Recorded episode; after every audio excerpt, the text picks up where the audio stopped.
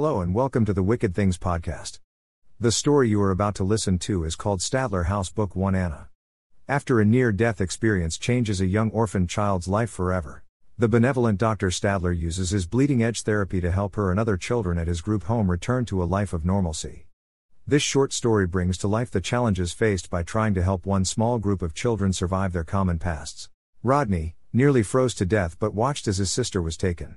Julie, almost successful in her final attempt to end her life but was plucked from the moment of death. Tyler, a teen substance abuser, was saved by emergency room doctors after overdosing. Anna, a young orphan who narrowly survived her brush with death due to a house fire. John, felt the jaws of his uncle's feral dogs around his throat but was saved from death by paramedics. Emily, the only child who has never had a brush with death. What do all of the residents of the Stadler Group home truly have in common? The answer will shock and terrify you. The falling rain created a rhythmic drumming on the window of the massive two car garage.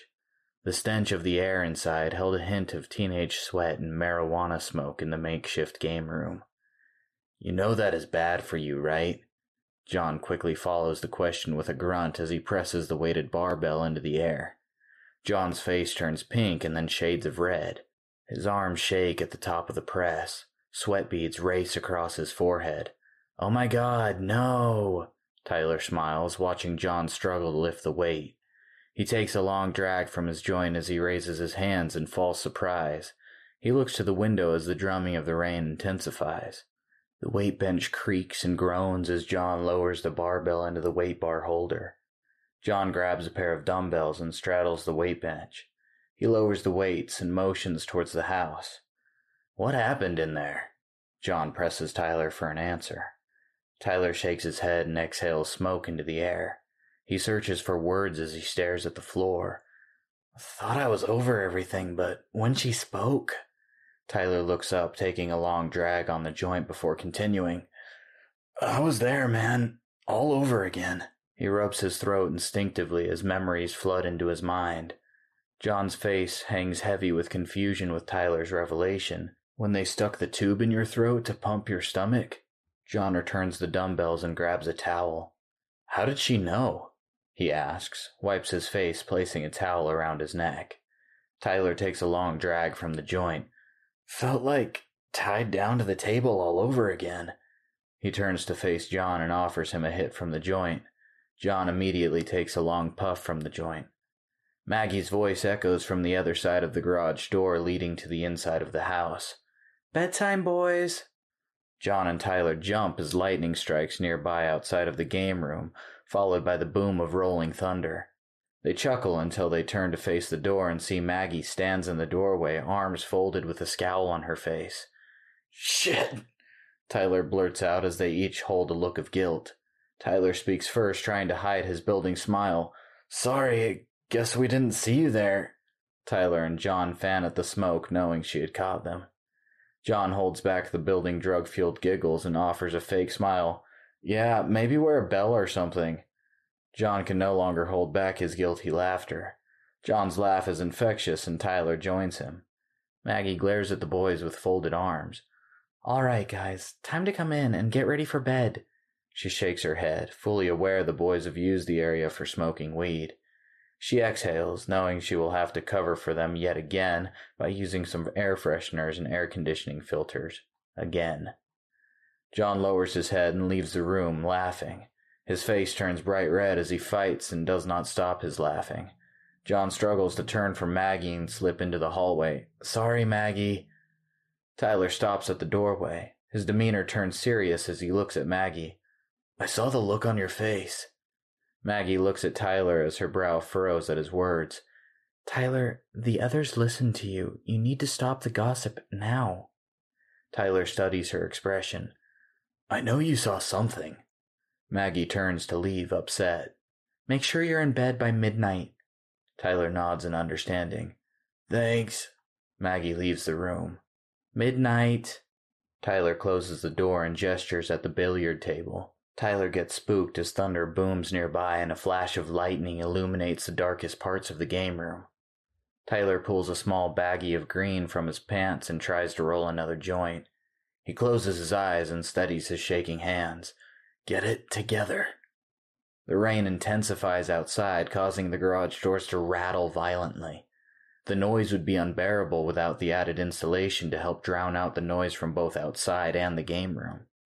The brilliant flash of another bolt of lightning reveals a small figure near the door to the house. Anna glares at Tyler with a look of pure malice held firm in her expression.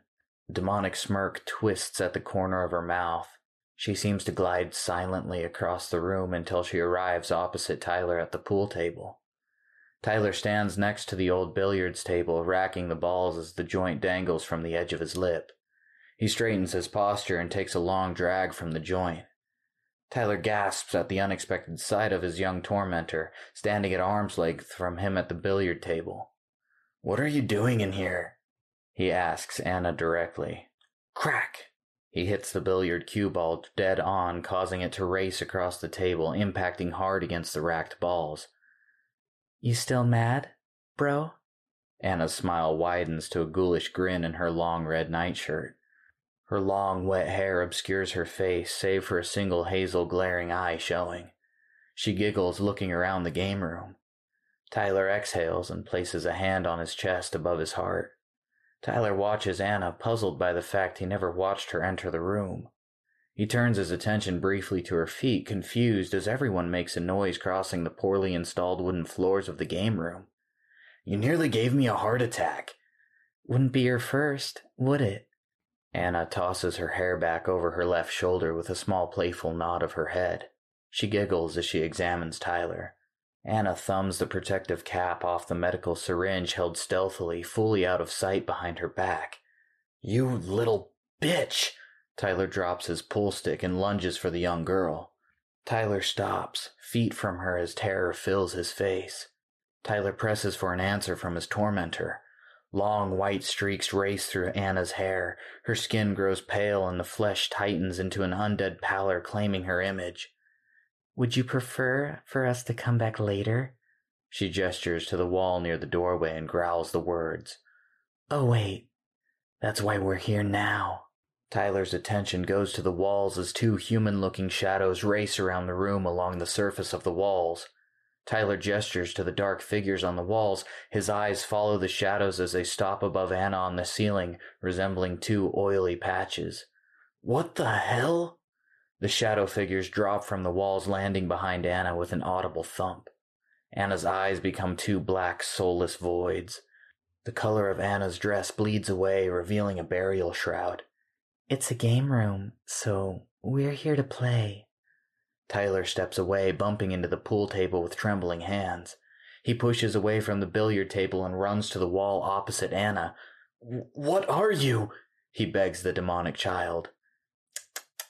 Don't change the subject, Anna says, wagging her finger. The radio signal goes to static as she passes by. She turns to Tyler. The shadow figures blur across the room, placing themselves between Tyler and the exit. Tyler glances around the room, seeking an exit. Dr. Stadler, Maggie, anybody, please help me! He sees the window and rushes towards it. A shadowy figure runs on all four limbs like a large dog, stopping in front of the window and utters a demonic growl. Anna stalks Tyler across the room. She tilts her head from side to side, her neck pops and cracks loudly. She pauses and offers a demonic smile. You cheated death before. But we're here not to collect the debt owed. Tyler turns in time to see the other shadow come from behind him growling. He backs away from the growling shadows. What are you talking about? Tyler sidesteps the shadow creature and runs for the door. Anna motions for the shadows to get him before he can reach the door. Anna follows behind the shadows as they race towards Tyler. You can run, but you'll just die tired, Anna chuckles. Tyler clenches his fist and takes a fighting posture.